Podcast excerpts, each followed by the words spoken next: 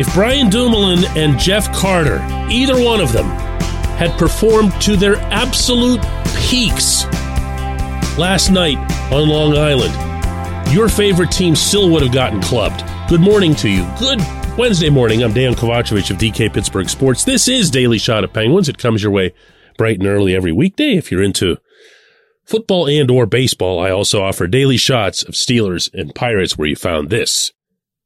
Islanders five, Penguins one. At least I think that's where it wound up. Just, just so bad. So bad.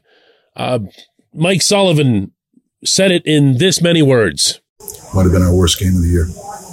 Yeah, probably our worst game of the year. Uh, beginning and end of assessment.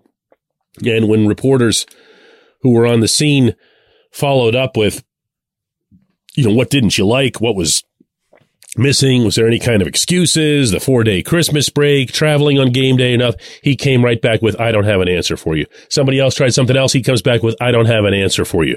That's, that's one of those games that you don't excuse it. You don't defend it. You also don't try to explain it because there's 82 of them on the schedule and they're going to lay an egg at some point and they laid an egg to end all eggs. They had absolutely nothing going at any point on the rink other than the occasional nice Tristan Jarry save. And there weren't even enough of those. So I'm going to repeat this. If Dumoulin had been in Norris Trophy form, meaning anybody's Norris Trophy form, like Cale Makar at his best, this still would have been the outcome. If Jeff Carter had been a modern day Sergei Fedorov in just dominating all 200 feet of ice, this still is how the evening would have wound up. I'm not blaming one or both of these individuals for the loss. However, I am quite comfortable attaching their miserable performances to most of the rest of their miserable performances and renewing my plea for management to be at least a little bit open minded about replacing them, even if it's just temporarily, even if it's just to say, Hey, let's, let's take it easy here for a little bit. Let's take some of the pressure off. Let's keep things from spinning so quickly and let's figure out what we can do that's the best for you and the best for the team. Not in an insulting way, not in a degrading way, not in a disrespectful way for a couple of guys who've done an awful lot of winning over their NHL careers. But to just take them and to keep throwing them out there into the same situations again and again and again is the literal definition of insanity. This portion of Daily Shot of Penguins is brought to you by the good people at the Greater Pittsburgh Community Food Bank, where they're committed to providing food for all of our neighbors in need across Western Pennsylvania. They, in turn, need your help. Find out how $1 can be turned into five full meals for those in need. Visit pittsburghfoodbank.org. On New York's opening goal by Anders Lee, the sequence began with something that was just so innocuous you'd never imagine it would turn into a New York goal. Puck was behind the net. There was no pressure. Tristan Jarry went back there to collect it himself, and he left it there for Dumoulin. Dumoulin does something that wasn't exactly heinous, but he sends it up the right boards. He does it really without looking. If he had looked, he would have seen that the left side of the rink was wide open, but he instead sends it around to the right side. No big deal, no damage done. The puck gets to Jason Zucker. You could blame Zucker a little bit for this goal because he then tries to throw it backward to Evgeny Malkin. That didn't work out. So the puck just kind of pops loose into the slot back to Dumoulin. And Dumoulin, as has been the case with almost everything that's happened to him this season, especially as it relates to possession, just couldn't get a handle on the puck. So he just kind of tries to half poke it forward.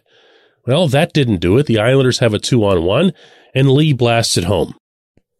This was how Dumoulin described that to Taylor Haase, our reporter from DK Pittsburgh Sports up there.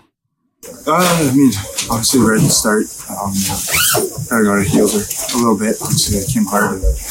they were getting pucks in and making us break out against five guys, and we were a little disconnected at the start. Obviously, playing with the lead would be a lot better. Um, yeah, we, we didn't have a good start. Typical Dumo, meaning in the best way. A, a consummate professional. He's not going to talk about how the breakout didn't succeed going up the right side. Um, and he's also not going to say, man, I really blew it because, you know, he kind of did his part on the initial breakout. But what he's not going to get into and what he can't get into, and I don't blame him for it, is to say, man, every time the puck comes at me, it's like it's a landmine. I can't do anything with it. And even if it is right on my blade, I just want to get rid of it. We can talk about his age, but you know, he, he's barely over 30. We can talk about how his wheels aren't what they were in 2016 and 2017 when he was a really, really good skating defenseman. But the bigger issue is that he's just got no confidence. None. It's a crisis in confidence.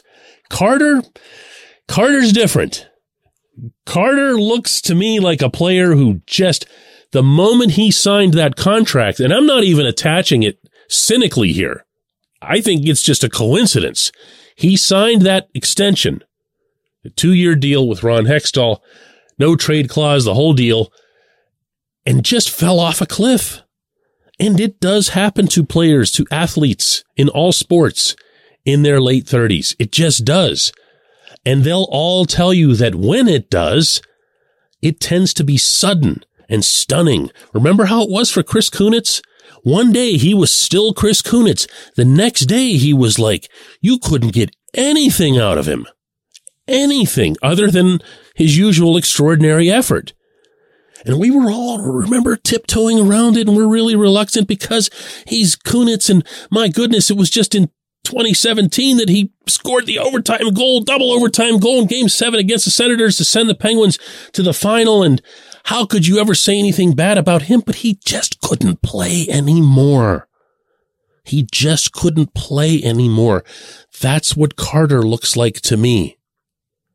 He can win faceoffs. Wonderful. Those are stationary things.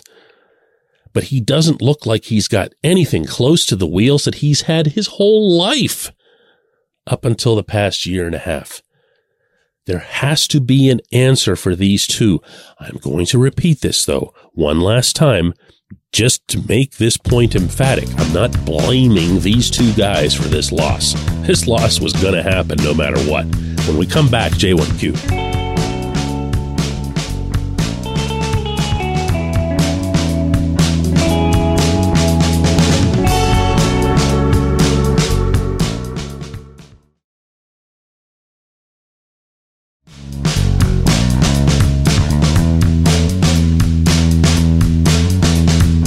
J1Q comes from Michael, who says very simply, December 27 was a whole lot more fun 22 years ago. Yeah, yeah, it kind of was. And if I have to explain to anybody what Michael's referring to, it means you're a newer fan and welcome to this particular tale because this was the date that Mario Lemieux came out of retirement and scored against Curtis Joseph, had an assist within the first minute. Uh, blew the lid off the Civic Arena.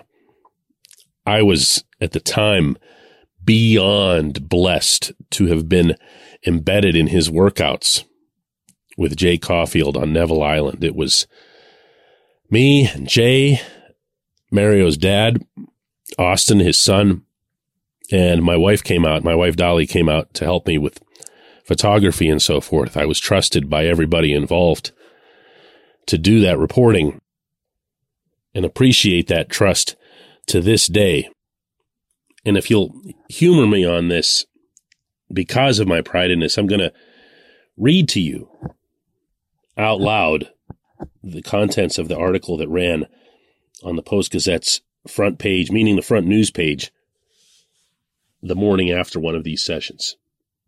The wind was whipping across Neville Island yesterday morning, the chill bitter enough to cause parts of the surrounding Ohio River to freeze. And there was Mario Lemieux, skating outdoors, sporting only a tousle cap, a hooded sweatshirt, and some shiny hockey equipment, looking very much like a Canadian child who'd rushed out to the nearest pond on the day after Christmas to try out his new stuff.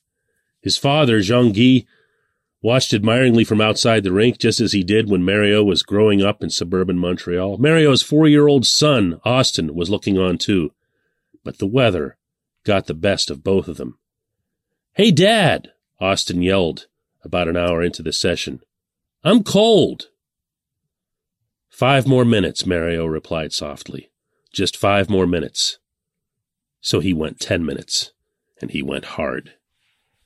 I can't tell you how much fun all of that was. What a time. What a time. And then to have him go out onto the rink the way he did at the arena, uh, that line that they had put together with Jaromir Jagr and Jan Hrdina. Remember that? And Jan was like the most flattered guy in the world because Jan took a lot of pride in his offense, even though he was mostly like a Teddy Blueger type to relate that to the modern uh, fans. But they went out there and they scored. Uh, Jagr did some kind of strange play around Curtis Joseph where the puck just found its way in from behind the net, but he had an assist 36 seconds in. And then in the second period, when Jagr made the cross ice pass through the Toronto slot and Mario just one timed it to the back of the net like it was nothing on a rush.